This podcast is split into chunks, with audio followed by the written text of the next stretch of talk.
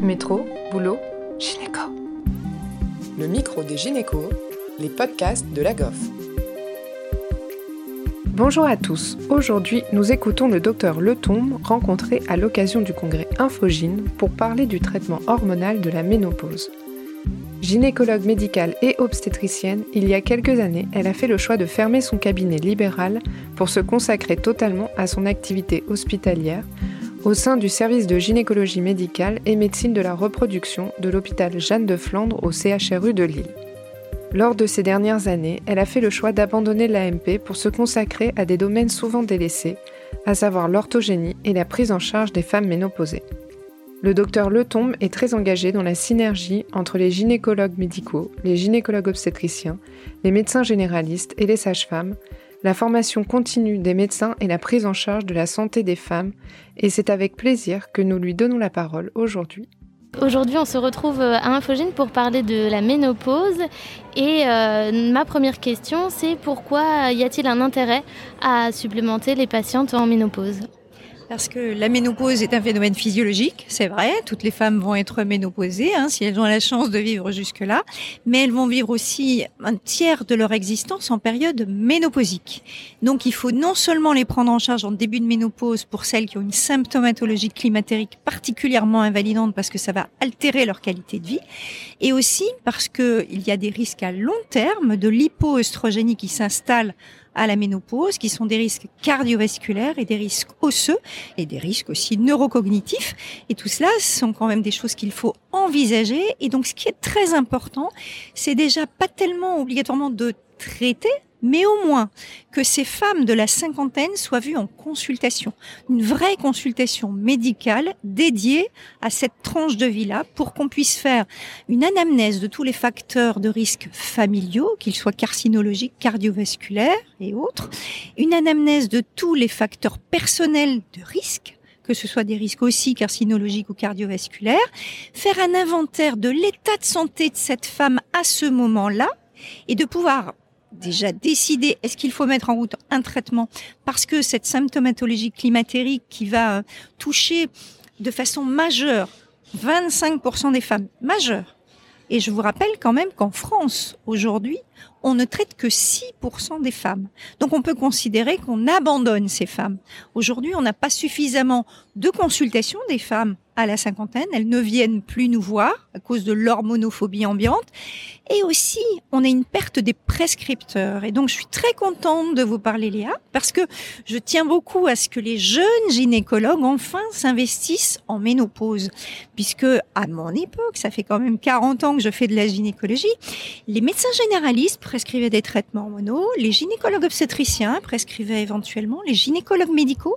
Mais vous savez que les gynécologues médicaux ont diminué en nombre, qu'aujourd'hui, il en manque pour l'instant. On reprend, on reprend.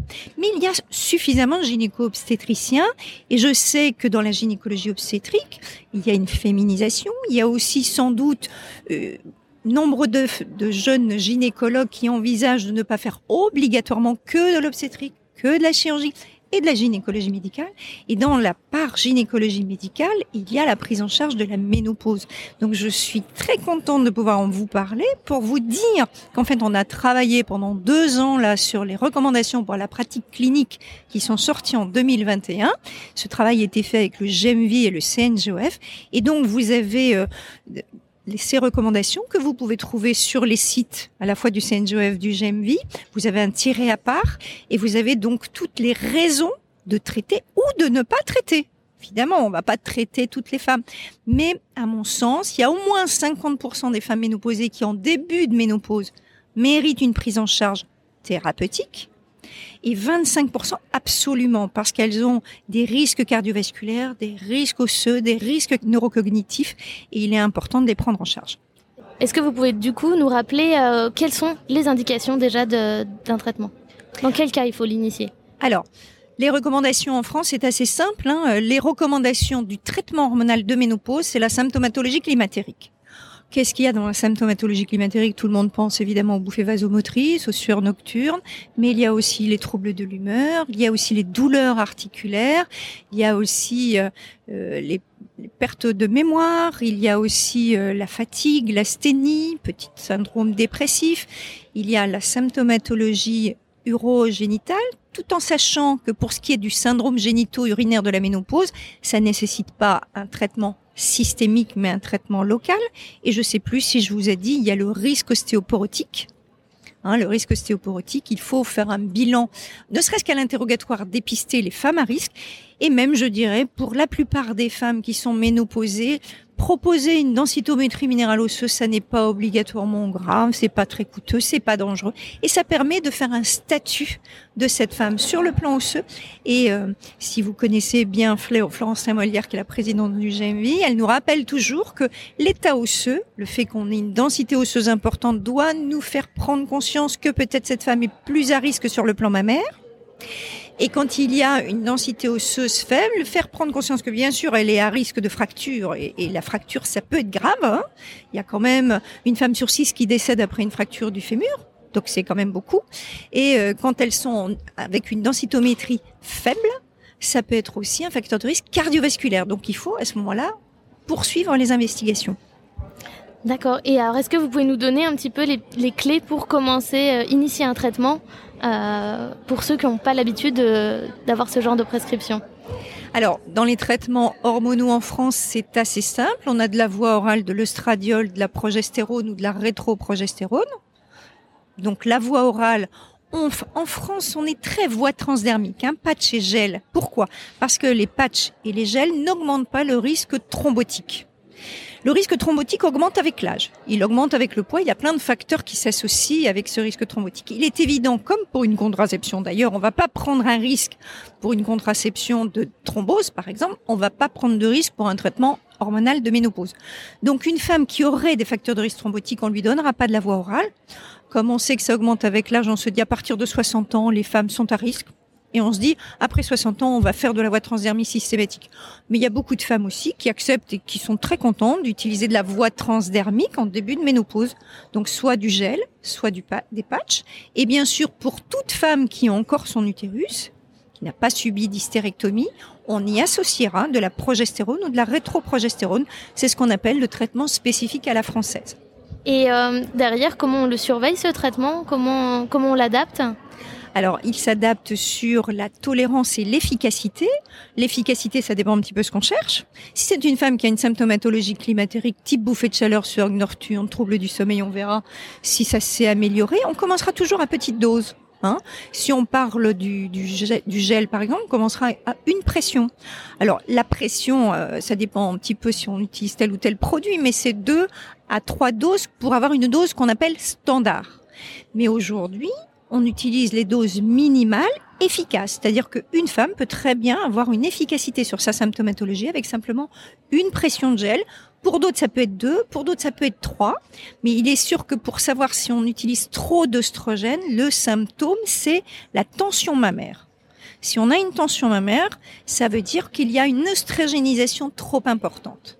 Il faut y penser aussi quand on le fait en tout début de ménopause. Hein, vous savez qu'il y a parfois un réveil ovarien en début de ménopause. Donc dès qu'il y a des mastodinies, il faut dire bon bah, peut-être que là on va arrêter parce qu'il y a un petit réveil ovarien. Donc la symptomatologie de trop d'œstrogène, c'est la mastodynie. Et la symptomatologie d'un manque, c'est l'absence d'efficacité sur le climateur. Et on ajoutera toujours de la progestérone ou rétroprogestérone pour éviter un, un effet négatif sur l'endomètre. Donc il faut toujours s'assurer que la femme suive à la fois l'un et l'autre quand elle est porteuse d'un utérus pour ce qui est de l'adaptation euh, de la thérapeutique, hein, des dosages et du suivi, euh, ça dépend bien sûr donc de l'efficacité sur la symptomatologie climatérique si c'est la première des indications et s'il c'est euh, dans le cadre d'une femme avec déjà une ostéoporose ou même en prévention d'ostéoporose. Cela dépendra donc de son efficacité au niveau de la densitométrie minérale osseuse qu'on refera en général dans les deux ans, et euh, dans l'année sur les taux de CTX, une prise de sang pour vérifier en fait qu'on ait quand même une certaine efficacité au niveau osseux. Et au niveau osseux, ce qu'on essaie d'obtenir sous traitement hormonal, c'est euh, le fait qu'on stoppe la perte osseuse parce que c'est très difficile un gain osseux. Mais ce qui est important, c'est que l'on sait qu'à l'installation de la ménopause, l'hypoestrogénie va aggraver la perte osseuse de 2% par an en début de ménopause. Et donc, si grâce à un traitement hormonal, on arrive à stopper la perte osseuse, on a gagné. Merci beaucoup, docteur Letombe, pour ces précisions sur la ménopause et ces conseils euh, pour nos futurs euh, gynécologues obstétriciens. Un dernier mot à ajouter? Oui, donc là on a parlé du traitement hormonal systémique global. Mais ce que je voudrais surtout, c'est que dans vos consultations, vous pensiez toujours à poser la question, alors ça vous le savez, des antécédents d'agression sexuelle, qu'on arrive à poser quand même la question au moment de l'examen ou, quand vous voyez qu'il y a un petit souci. Au, au moins être sûr que cette femme-là puisse évoquer le fait qu'elle ait subi tel ou tel traumatisme. Donc ça, et ensuite que vous réussissiez à poser la question au cours de l'interrogatoire ou plutôt de l'examen, c'est peut-être plus facile au moment de l'examen, quand vous voyez une atrophie vulvo-vaginale qui est quand même assez facile à voir lors de l'examen, de poser la question de la sexualité. De demander est-ce que vous, ça se passe pas trop mal, vous n'avez pas des petites difficultés, parce que c'est à ce moment-là, comme d'ailleurs pour l'incontinence urinaire, au moment de l'examen, vous voyez très bien s'il y a une béance, s'il y a une cystocèle, si euh, il y a un petit doute sur l'incontinence urinaire. Au moment de l'examen clinique, ça passe parfois assez facilement et souvent, les femmes vous seront reconnaissantes de leur avoir permis de parler de la sexualité ou des difficultés de continence urinaire. Et si l'on retrouve donc une atrophie vaginale avec une symptomatologie génito-urinaire, vous savez qu'on parle du syndrome génito-urinaire de la ménopause. Et ce syndrome génito-urinaire de la ménopause ne nécessite pas un traitement systémique s'il n'y a pas d'autres raisons. Ça nécessite une prise en charge locale. Donc soit par euh, déshydratant, si elle ne veut absolument pas de traitement hormonal local ou si elle ne peut pas y avoir accès, si par exemple elle a un cancer euh, du sein, un cancer hormonodépendant, ou alors des oestrogènes locaux en explicitant comment les utiliser et en les utilisant aussi longtemps que nécessaire. Je vous rappelle quand même que dès que vous utilisez un traitement oestrogénique local ou un traitement qui est efficace sur la trophicité vulvovaginale, ça permet à cette femme-là et à ce couple de retrouver une sexualité et que le fait d'avoir une sexualité régulière entretient la trophicité.